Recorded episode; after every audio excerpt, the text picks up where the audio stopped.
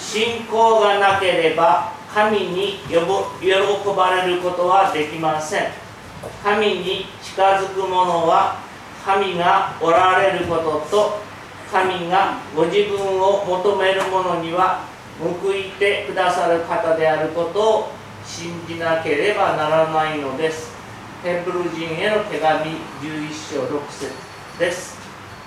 それでは賛美歌162番を天津見伝よをみんなで賛美したいと思いますので、えー、立って賛美できる方はお立ちください。お願いします。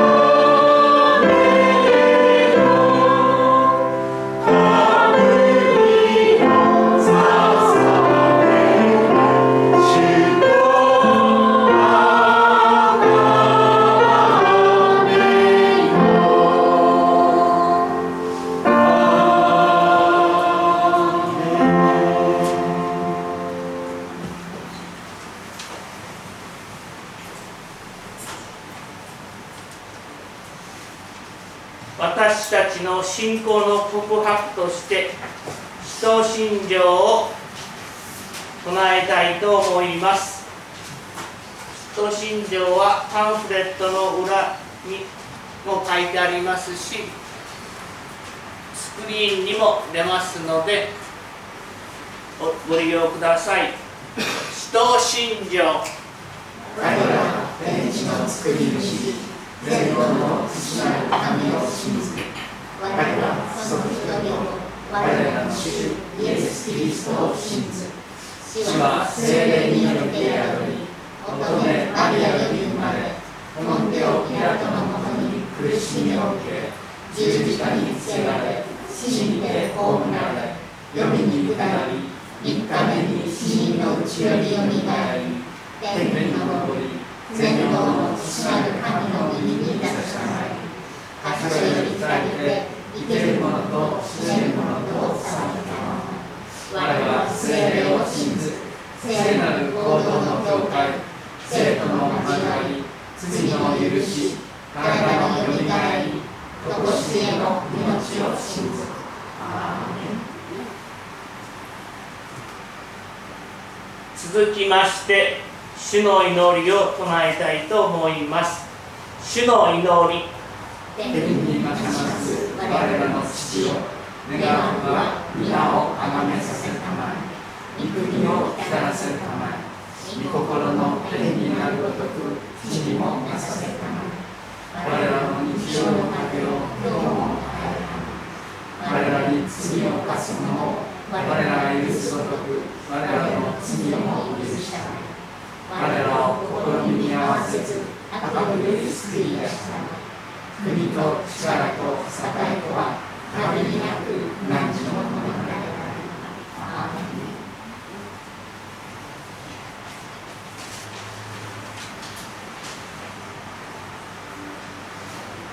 司会者がお祈りさせていただきます。ハレルヤ愛する天のお父様今日まで守ってくださってありがとうございます。今日は敬老の日の礼拝となっております。若い人もいずれは必ず年を取ります。生きても120歳まで今現在生きている方の中で一番高齢な方は118歳だと聞きました。この日本の社会が世界の世界の社会も優しい優しくなることを神様力を貸してください。神様は愛あふれる気持ちで人間を創造されました。人間が楽しく元気で過ごせるように楽園を与えてくださいました。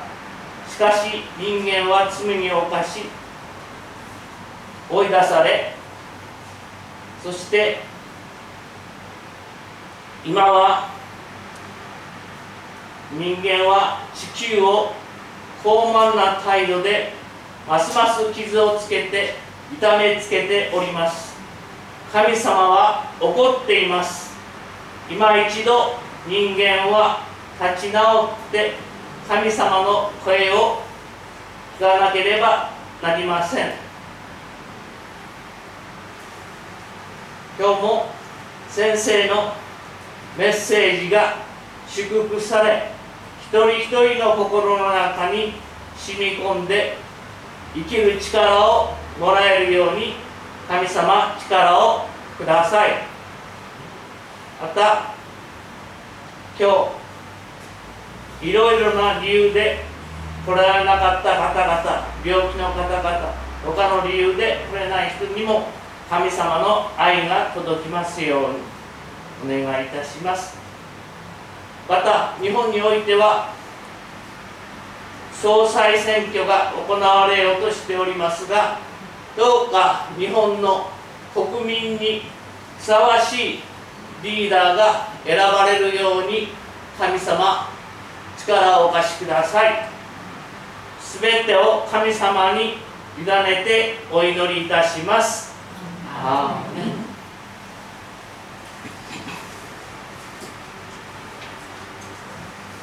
続きましてもう一曲賛美歌。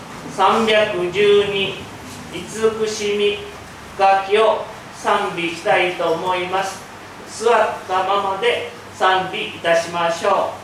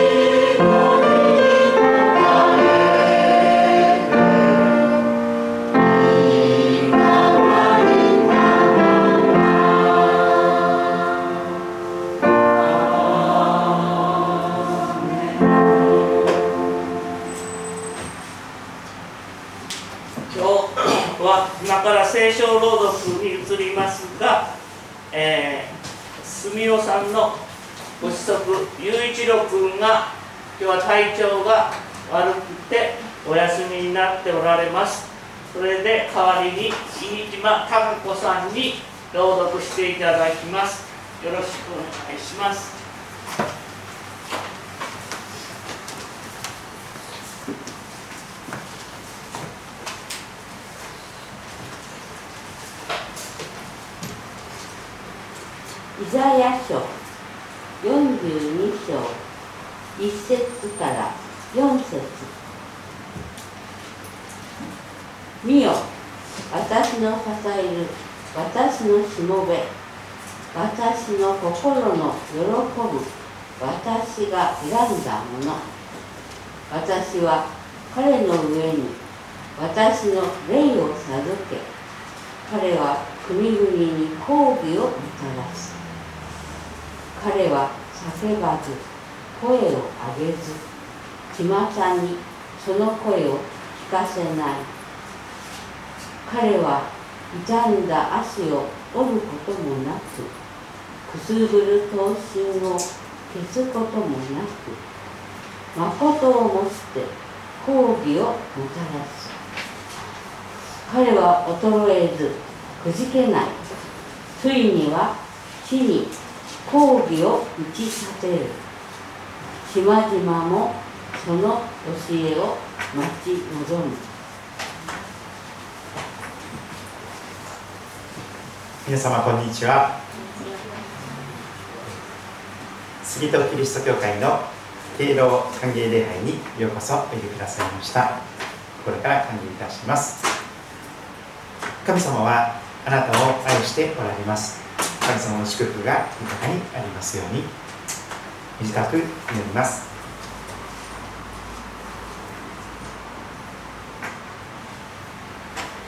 お母さんの中の中で私たちを組み立てそして生まれさせ今日まで生かしてくださっている天の父なる神様。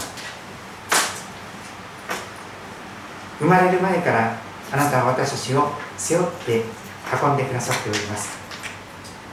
小さな頃もそうですし青年の思春期の時もまたバリバリに体力に誤っている時もそして神様少しずつ弱いを重ね今に至るこの時まで主はいつも私たちを背負い運んでくださっていることを覚えて感謝いたします。神様それぞれの1週間の旅を終えてこのところに集まってまいりました。主よすべての重荷をあなたの御前に下ろすことができますように導いてください。また心を沈めて心をあなたに向けて聖書を通してあなたが語っていてくださるその御言葉に耳を傾けることができますように導いてください。主をお語りください。しもべは聞いております。愛する主イエス様のお名前を通してお祈りいたします。アーメン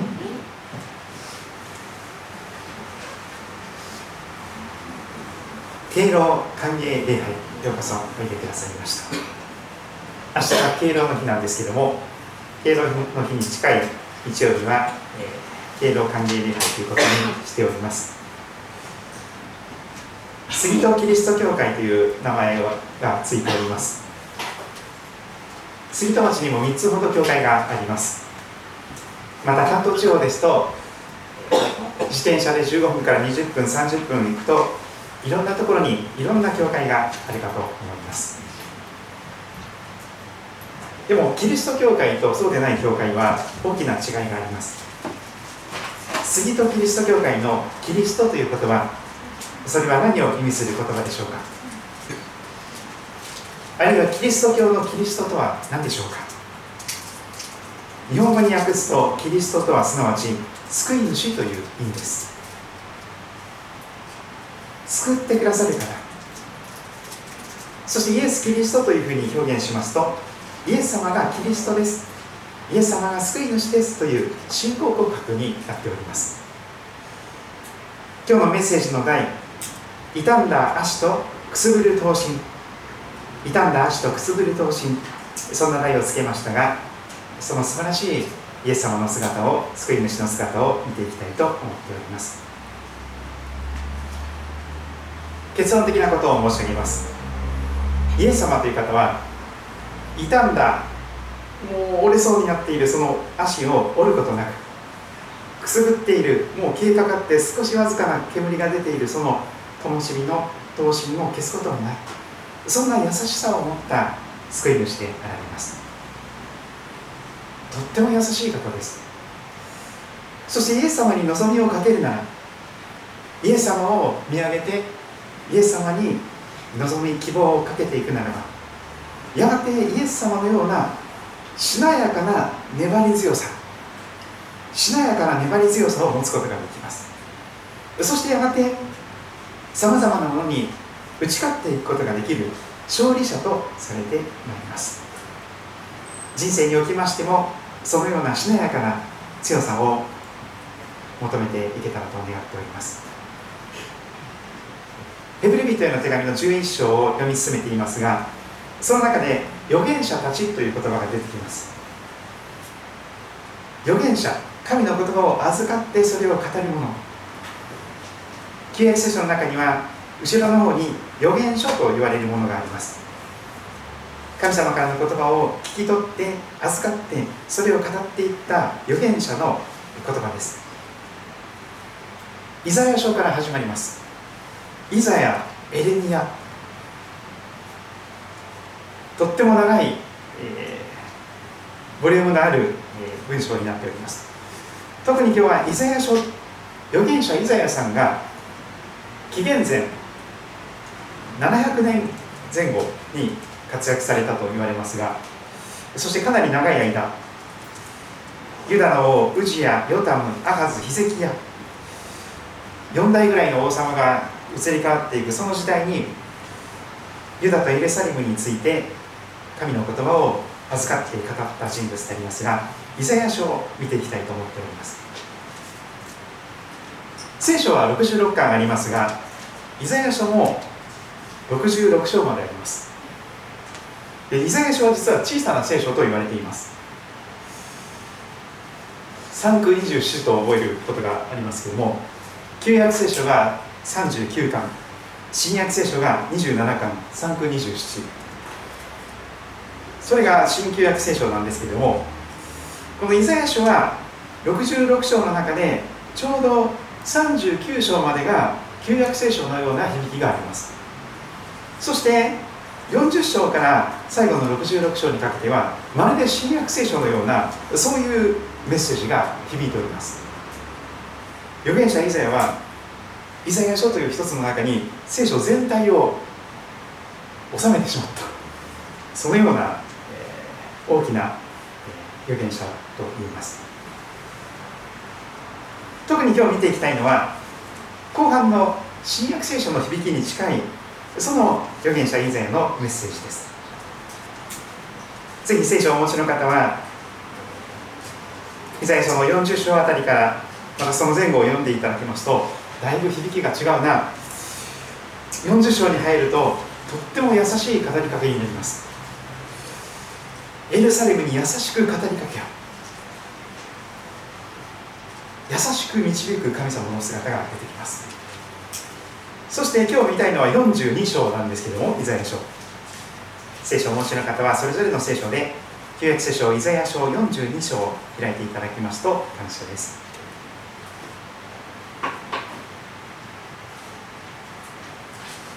今からもう3000年近く前の書かれた書物ですね。あの司会写本とかで時々イザヤ書のその写本が出てきたりもいたします。今のこの訳された聖書とほとんど内容が変わっておりません。何千年も前から預言者以前を通して神様が語っておられるその預言の言葉メッセージを今日味わっていきたいと思っております。特に42章の1節から4節この4節だけに今日は耳を傾けていきたいと思っております。まず1節のところを見ていきましょう。このところは短い箇所ですのでこれまで47年ほど親しまれた新化訳聖書と2017年に新しく訳された新化訳20172つの訳で比べていきたいと思っております。まず一節これまでの訳はこんなふうに訳されていました。見よ私の支える私のしもべ私の心の喜ぶ私が選んだもの。私は彼の上に私の霊を授け彼は国々に抗議をもたらす。私と同じ1970年に訳された新海訳聖書になります。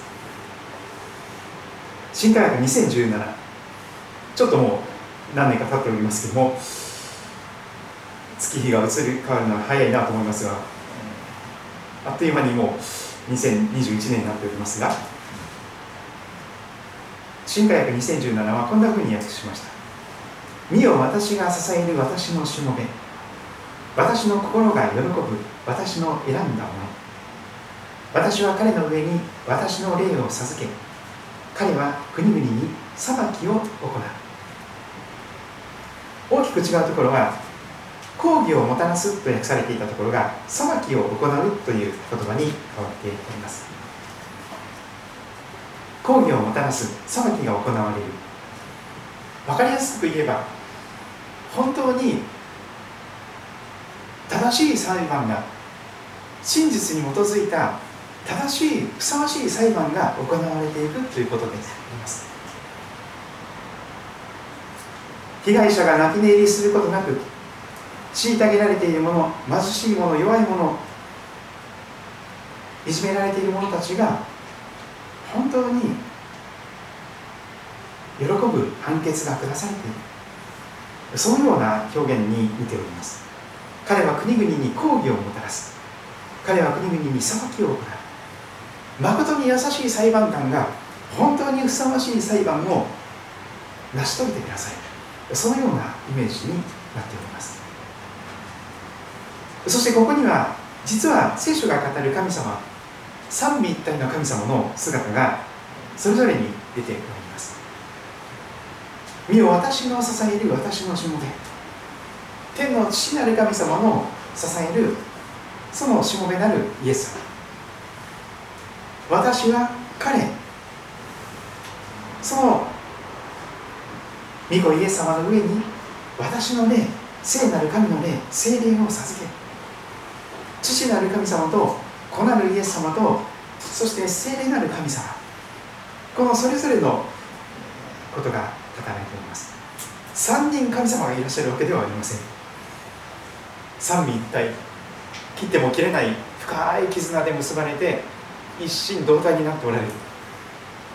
3人の方が分けられない形で一体になっておられる。そういう神様である。私は彼の上に私の霊を聖霊を授けるそして彼は国々に抗議を裁きをもたらす。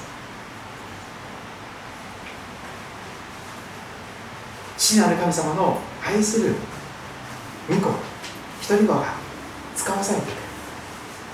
その方が世界中に救いをもたらす救い主であられます。2節を続けて見ていきましょう。これまでの新化訳はこのように訳していました。彼は叫ばず声を上げず巷にその声を聞かせない。新しくはこうなりました。彼は叫ばず言い表言い争わず通りでその声を聞かせない。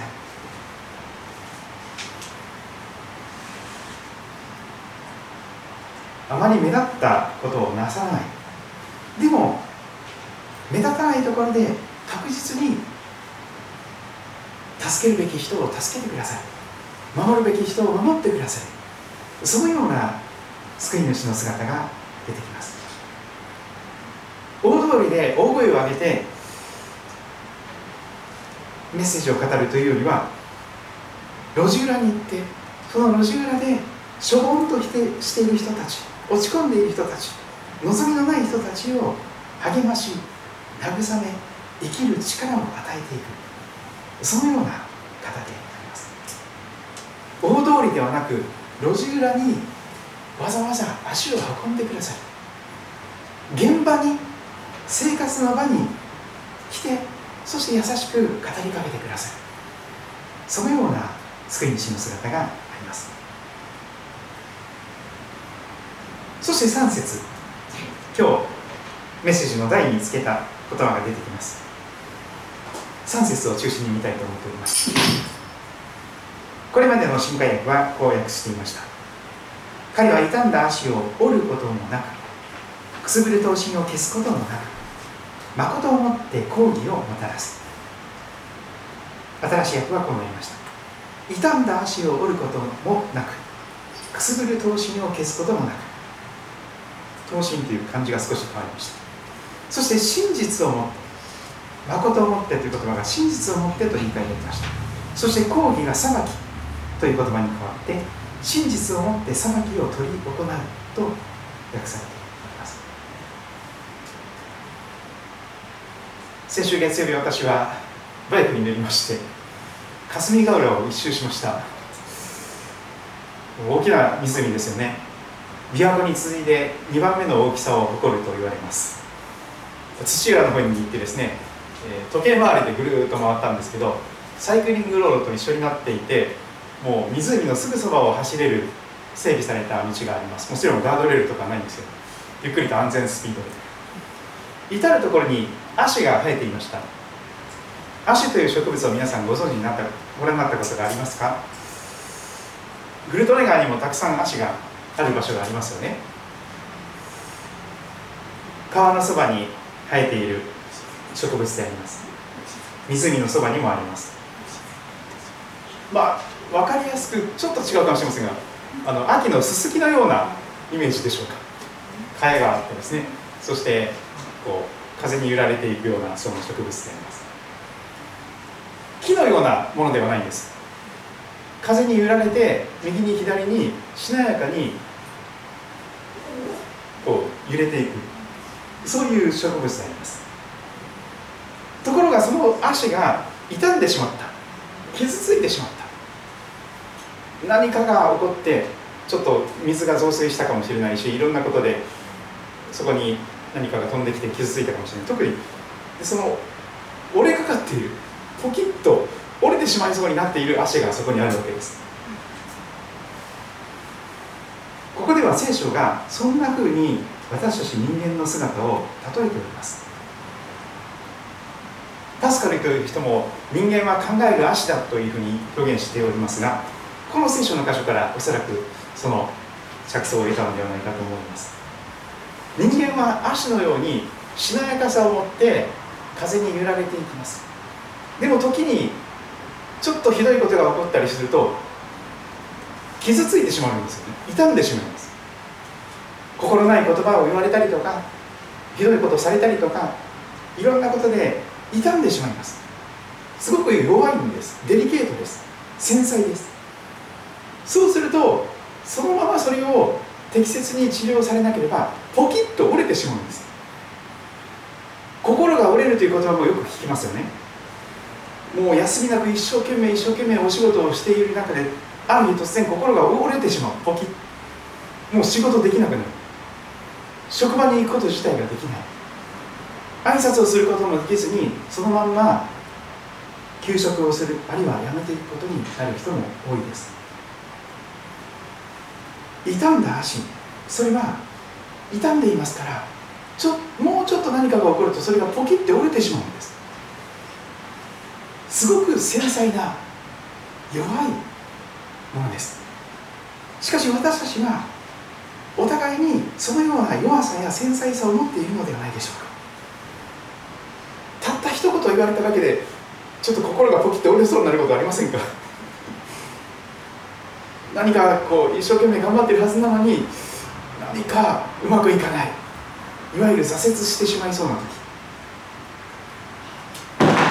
そのような時にこのイエス様という救い主は誠に優しくその傷んで傷ついた私たちをポキッと折ることなくまたしなやかな強さを与えて癒してくださいというのです。またくすぶる刀身、まあ、分かりやすいのはろうそくでしょうかね。ろうそくをふっと吹き消すとその後白い煙がちょちょちょちょっと立ち上りますよね。ちょっとあのろうの匂いがしてですねあのちょっとすすも残ったりしますが。あの状態ですよ。くすぶっている。ほんのわずかな瞬間ですけどもちょちょちょちょっとこう白い煙が立ち上っていてやがてそれはすぐ消えてしまいます。すぐ消えます。本当に儚い一瞬の刹那的なそのくすぐる闘身ちょっと白い煙が出てたと思えばすぐにもうなくなってしまう。完全に消えてしまう。それも人間の弱さを表しているものです。私たちは燃えて輝く光になっていることもあるでしょう。元気はつらつ。ところがなんか水ぶっかけられたような形ですね。もうそのせっかく燃えていたものが情熱が心がなんかシューッとなってもうわずかな煙がちょろちょろっと出ているだけでもうすぐに完全に消えてしまいそうな状態になります。くすぐる闘身しかしお優しいイエス様はそんな風に意気消沈して心が全部冷えてしまって火がなくなってしまう。信仰の灯火でさえも信仰の炎でさえもくすぐり始めてすぐに完全に消えてしまうかもしれない。そういう時に何という方でしょうか。素早く私たちに近寄ってください。そして再びその火を消すことなく灯火を絶やさないように火を守ってください。なんという繊細なお優しい方でしょうか。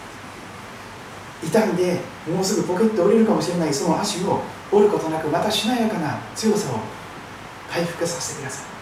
またくすぶる灯火もうすぐに完全に消えてしまいそうなその灯火を消すことなくまた再び火を燃え立たせてください。私たち人間はなかなかそんな風に落ち込んでいる人を励ましたりすることができないんです。非常に難しいです。逆のことをしてしまいますよね。強い人ほどできる人ほどなあやってんのちゃんとしなさいしっかりしなさいとか言ってですねなんか知った激励して傷んだ足をポキってそのまま折ってしまうことがありますよね。特に心が病んでいらっしゃる方そういう心ない言葉の中でポキッと折られてもう本当に長期リハビリが必要になる方も多いです。また本当に生きる力でさえもなくしているような人が追い打ちをかけるように水かけられるともう完全に死んでしまったような冷え切った心になってしまうでしょう。もう何も感じられないような。もっと頑張れとかもっと努力しなさいとか自分のことは自分でしろとかそういうことがいっぱい言われますがそれは聖書が語るお優しい救い主のメッセージではありません。聖書の語るイエス様はもっと頑張れなんて言われない言われないですもう頑張れない私たちのことを十分分かっておられます。私は私なりに精一杯頑張ったんです。イエス様、うん、分かってるよ分かってるよと撫でてくださいます。そして私たちがもうぺしゃーんとなってもう傷ついて傷んでそしてもうポキッと折れそうな時そこにイエス様は優しく寄り添ってくださりそしてそこに触れてくださり傷を癒してくださいます。また再び元気なしなやかさを取り戻して強さが与えられてまいります。くすぐる灯神本当に私たちの信仰の炎も強い風が吹いてきたりすると吹き消されそうになるでしょう。台風が過ぎ去っていきました史上初あの九州の上陸しましてですね四国を横切って紀伊半島を通ってなんかすごいルートでこっちに来ましたけど至る所で大雨が降って災害が起こっております。でも強い風が吹いてくると私たちの心の中にある何かの情熱の灯火が火が消えそうになることがないでしょうか。特にこのコロナが2年も続いている。一体これがいつまで続くのか。かすかな灯火がもう吹き消される寸前のような風前の灯火のような方も多いでしょう。でもお優しいイエス様はそのようなくすぶりかけて完全に消えてしまう直前の私たちを消すことなく再び燃え立たせてくださいます。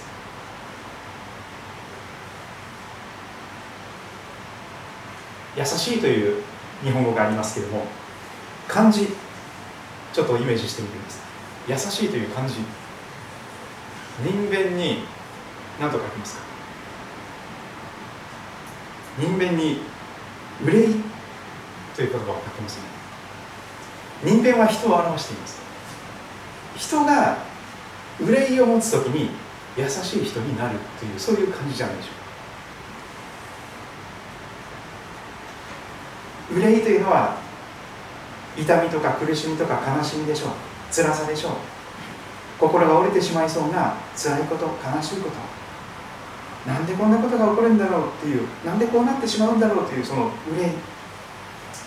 でも人間がそういう憂いを味わうことがあるからこそ本当に優しい人になれるんですよ。弱さを持ったことのない人は優しくないですよ。すっごい強いです。何やってるのもっとしっかりしなさいバキ。ッっておられてですね踏みにじられてですねもっとしっかりせえみたいな感じであの麦踏みみたいに踏まれてですね それであのそれでもなってって 青なれ塩ですねあの落ち込んでしおれかけているのに塩を振られてですねうわーってなんか完全にしょげてしまうような状況になります。でも優しい人というのはやっぱり自分の中に弱さとか辛いこととか悲しいことを人生経験を持っている人ですよね。そういう人が本当に優しく優しくなれるんですそしてイエス様はまさしくそういう方です。イエス様は私たちと同じ人間になってくださりそしてありとあらゆる憂いを実体験してくださいました。人に見下される憂い人に裏切られる憂い人にバカにされる憂い。仲間外れにされていじめられる虐待される憂い。弟子たちにさえも裏切られてしまう。見捨てられてしまう。本当に真実の限りを尽くして愛しても愛しても最後には弟子たちが私たちが離れ去ってしまう。最後には本当にとんでもない恐ろしい処刑の道具である十字架という木の上につけられてそして殺されてしまう。まさにイエス様はさまざまな憂いを味わってくださいました。でもそのことのゆえに私たち人間の気持ちが分かる。弱さを分かる理解していただくことができる優しい救い主になってくださったわけです。そしてイエス様の優しさはしなやかな粘り強さというふうにも表現できるでしょう。続く4節を見ていきましょう。そこにイエス様のしなやかな粘り強さを見ることができます。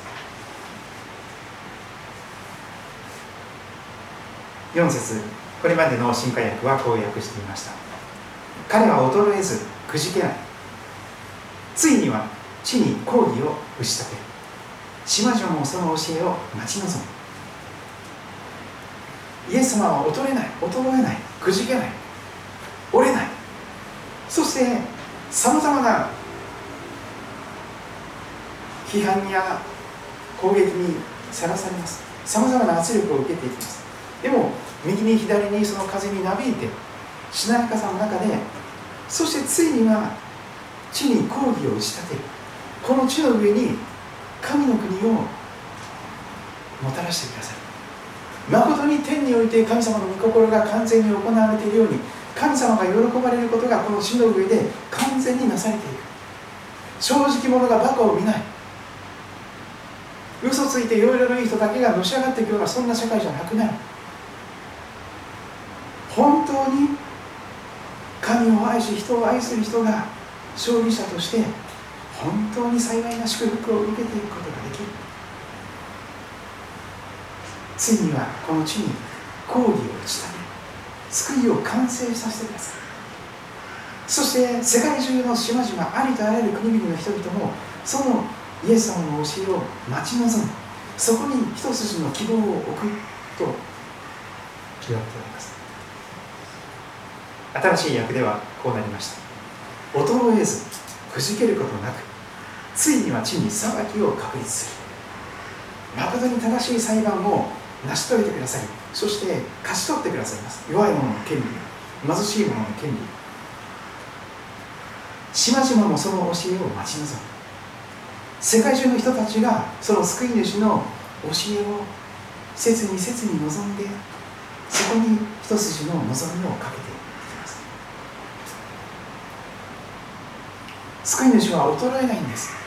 くじけることがないんです。もちろんいろんな形で攻撃を受けます。雨風にさらされます。でもイエス様は衰えずくじけることなくついには救いを成し遂げてくださいそのようなしなやかな粘り強さを持っていらっしゃる方がイエス様ではないでしょうか。でもしなやかでないとちょっとのことでパキッて折れてしまいますよね。くじける挫折する衰えるしょんぼりするがっかりする失望する望みがなくなってしまう諦めてしまう。人生というのはそういうことばかりではないでしょうか。もう本当に心折られてしょんぼりしてしまうことが多いように思います。特にまだ若い時には希望があるかもしれません。しかし毎年毎年1歳ずつ弱いを重ねて気が付くとあれ？私こんなに人生生きてきたのかしらっていう時になった時にやっぱり多くの方が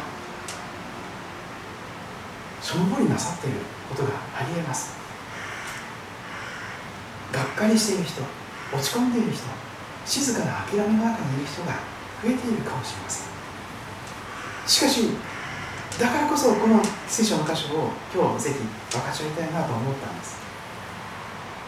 誠に救い主であられるキリストであられるイエス様は傷んだ足くじけてしまってしょんぼりしている私たちを折ることがない。くすぶっているもう消えかかっているその命の灯火を消すこともない。本当にまた生きる力を与えてくださる何歳になっていたとしても天のふるさとを目指す旅をまた元気に始めさせていただける。何よりもイエス様がこんな私を命がけで愛し守り支え導いてください。そんな救いが約束されています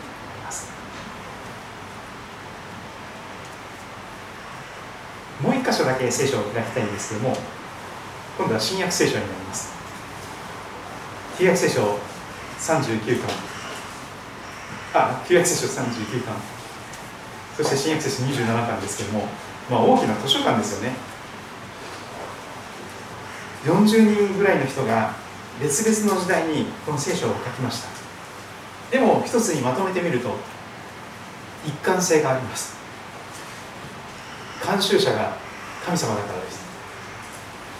神様が一人一人の人に働いてその人の個性とか持ち味とかその経験を全部生かして神様がご自分の言葉を人と一緒に書き記してくださいました。神の言葉であり人の言葉でもある。その聖書の言葉。マタイという人物が書いたマタイの福音書を開いてみましょう。マタイさんはお金が神様でした。そしてお金儲けのためなら手段を選ばない。嫌われる仕事も平気でする人でした。ですからローマ帝国に支配されていた時にローマに雇われてイスラエルの人たちから税金を巻き上げていた。多めに徴収して自分のポケットに入れて残りを納めていた。そんなふうにして私服を増やしていた悪代官のような人であります。友達は一人もいなかったと思います。お金が全て金さえあれば札束を叩きつけて見返してやるみたいなそういう人だと思います。ところがある日職場で修繕所で座ってお金を稼いでいたと思いますがそこにイエス様が来られたんです。そしてイエス様はマタイをまっすぐに見つめられて私についてきなさい。と声をかけてくださいます。その一言でマタイは全てを捨ててお仕事を辞めてそしてイエス様のお弟子さんになったんです。お金が神様だった人がイエス様は神様になった。そういう人です。そしてマタイはお金の仕事をしていましたからお金の感情とか大得意ですね。ですからお金にまつわる例え話とかを全部まとめてマタイの福音書に記しております。そしてマタイは旧約聖書に書かれていた聖書の言葉が虚しく消え去ってしまったわけじゃなくて時が来たらその通りになっちゃったよということを注意深く語ります。今日のイザヤ書のイエス様が生まれる7800年前のその言葉が時にたって出来事になっているその言葉の通りのことがイエス様が立ち現れてくることで成就していく。そういうことが記録されています。マタイの福音書はほぼ全てそうです。これは預言者誰々によって言われていたことが成就するためであった。生まれてくるクリスマスからそうです。ユダヤのベツレヘムというところで生まれること。そしていっぺんエジプトに逃げてきてまたそこから出てくるとかですね。もういろんなことが旧約聖書の予言されていたことであります。聖書の言葉は一つとして地に落ちたことがありません。必ず時が来るとその通り出来事になってくる。絶対に嘘偽りのない神の約束なのです。約束されたこと神が語られたことは必ず出来事になるのであります。その一つ。また12章9節あたりから見ていきたいと思います。新約聖書の一番最初のマタイの福音書12章9節から21節あたり。そこに今日の傷んだ足を折ることがなくくすぐる闘心を消すこともないというそのイエス様の予言が成就しましたというところが出てきます。新約聖書の時代のある日の一日のことです。12章の9節から。イエスはそこを去って彼らの街道に入られた。シナゴーグと言われるユダヤ人の礼拝堂がありました。すると見よ片手の苗えた人片手が力入らない。もうダダーンとして動かない。そういうハンディキャップを持ったパラリンピックに出るような人がいたんです。片手の苗えた人がいた。そこで彼らはイエスにこう質問します。イエス様安息日に癒すのは立法にかなっていますかね？イエス様を訴えるためでした。イエス様は彼らに言われます。11節。あなた方のうちの誰かが羊を1匹持っていてもしその羊が安息日に穴に落ちたらどうしますか？そのままにしておきますか？次の日の朝になったら次の日の夕方あ次の日になったらもう死んでるかもしれませんよ。そうじゃなくてもし安息日に羊が飼っている羊が穴に落ちちゃったらしょうがないなって言ってそこの羊を助けてあげるでしょ？引き上げてあげるやらないでしょうか？人間は羊よりもはるかに値打ちがありますよね。それなら安息日に良いことを人助けをするのは立法にかなっていますよ。それが聖書の精神ではありませんか？それからイエス様はそのその人に安息日だったんですけども片手が動かない人にこうおっしゃったんです。手を伸ばしなさい。彼が手を伸ばすと手は元通りになってもう一方の手のように自由自在に動かせるようになった。さあパリサイ人たちは早速殺意を打ちます。パリサイ人たちが出ていってどうやってイエスを殺そうかと相談し始めた。すごいですよね。もうむき出しの殺意。もうすごい勢いでイエス様に睨みつけられてですねどうやってこいつ殺してやろうかっていう相談をし始めたわけです。こういうところにイエス様のこのしなやかな強さを見ることができます。イエス様はそんなふうにむき出しの敵意を殺意を向けられた時にはすぐにそのそこから立ち去られていきます。距離を置いていきます。しなやかに大風が吹いてくるとこうさーっとこう揺れてその流れに身を任せる。イエスはそれを知ってそこを立ち去られたすると大勢の群衆がついてきたので彼らを皆癒された。そしてイエス様はおっしゃるんです。ご自分のことを人々に知らせないようにあんまり公にして、えー、私のことを言わないでねと彼らを戒められています。路地裏でしている一人一人のための人助けがまた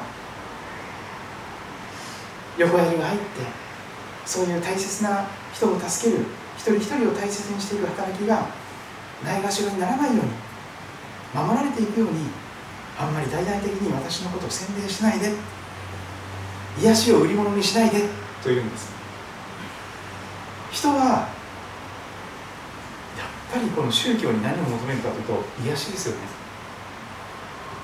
手かざしとかありますよね真光とかなんとか実はイエス様が真光だと思いますけども聖書を見るとイエス様こそ誠の光なんですイエス様が真光の本当に教祖さんなんです。本当は。誰誰かでございます。イエス様こそ本当に人を癒すことができる方です。しかし単に病気が治ること怪我が治ること商売繁盛家内安全無病息災そういうものばっかりを求めるような人間ですよね。そういういわゆるご利益だけを求めてくる人々が押しかけてこないように。本当に困っている人本当に落ち込んでいる緊急に助けを必要としている傷んだ足くすぶる闘心を持っている人たちを一人一人を一人でも多くの人を助けることができるようにイエス様は賢く立ち振る舞っていきます。そして17節マタイを記すのです。これは預言者イザヤを通して語られたことが成就するためであった。今日の箇所です。イザヤ書42章1節から。見よ私が選んだ私のしもべ。私の心が喜ぶ私の愛する者。私は彼の上に私の霊を授け。彼は違法人に裁きを告げる。公正明大な誠にふさわしい裁判をその宣告を下してください。彼は言い争わず叫ばず通りでその声を聞くものもない。しなやかな強さでむき出しの殺意を受けられた時にはそこから去っていきます。そして傷んだ足を折ることもなくくすぶる闘心を消すこともない。裁きを勝利に導くまで違法人は彼の名に望みをかける。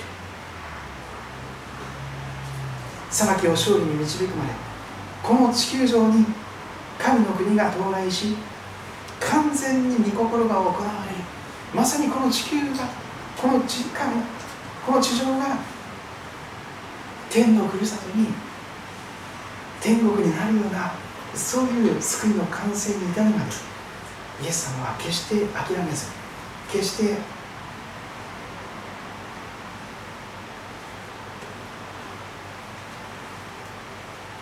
挫折なさらず真実を持って誠を持ってその救いの技を成し遂げてください。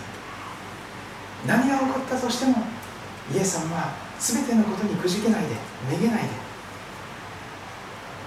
そして救いを成し遂げてくださいそんなことが言われております。イエス様はあなたの人生にもこの先何が起こるか分かりません。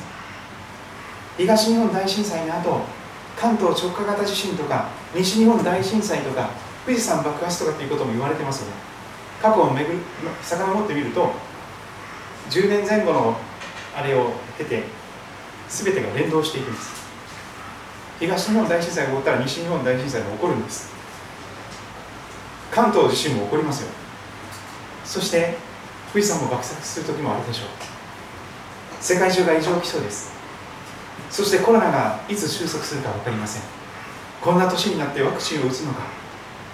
という世界ですよね。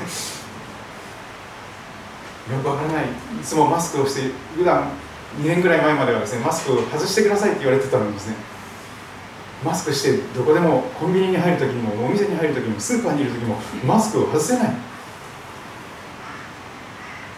何が起こったとしても愛する人が先に天に先立ったとしても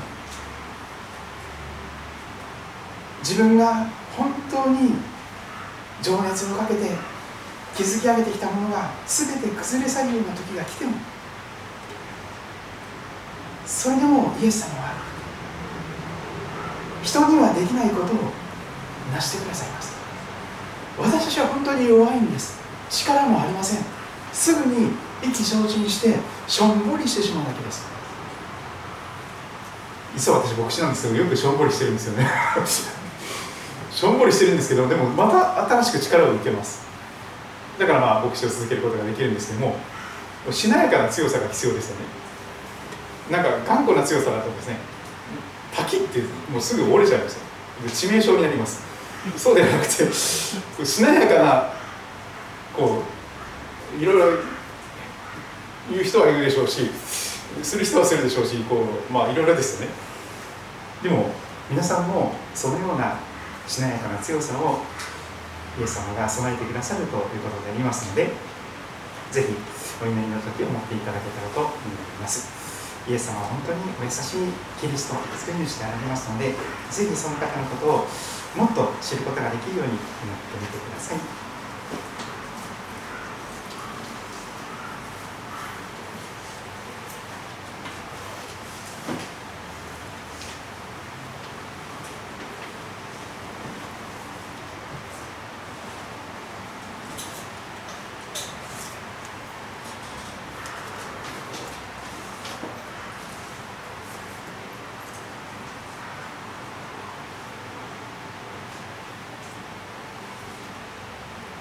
見よ。私が支える。私のしもべ私の心が喜ぶ。私の選んだもの。私は彼の上に。私の霊を授け。彼は国々に裁きを行う。彼は叫ばず言い争わず通りでその声を聞かせない。傷んだ足を折ることもなく。くすぶる刀身も消すこともなく。真実をもって裁きを執り行う衰えずくじけることなくついには地に裁きを確立する。島々もその教えを待ち望む。お優しい天のお父様そのイエス様の憂いを持って歩まれたことのゆえに誠に私たちの弱さを理解してそしてどんなしょんぼりしているものであってもまた元気を与えてください。上を向いてあれ元気に賛美をしながら神様と共に歩むことができるその歩みへと導いてくださいますからありがとうございます。もし今日ここに本当にしょんぼりしている方がいらっしゃいました主がどうか寄り添ってください。生きる力と生きる希望を与えてください。そしてお優しい主がしなやかな強さを与えてください。人生の勝利者になっていくことができるように。天の都エルサレム。天のふるさとを目指して一歩一歩イエス様と一緒に旅を続けていくことができますようどうか私たちのこれからの歩みを続けて導いてください。愛する主イエス様の名前によってお祈りいたします。アーメン。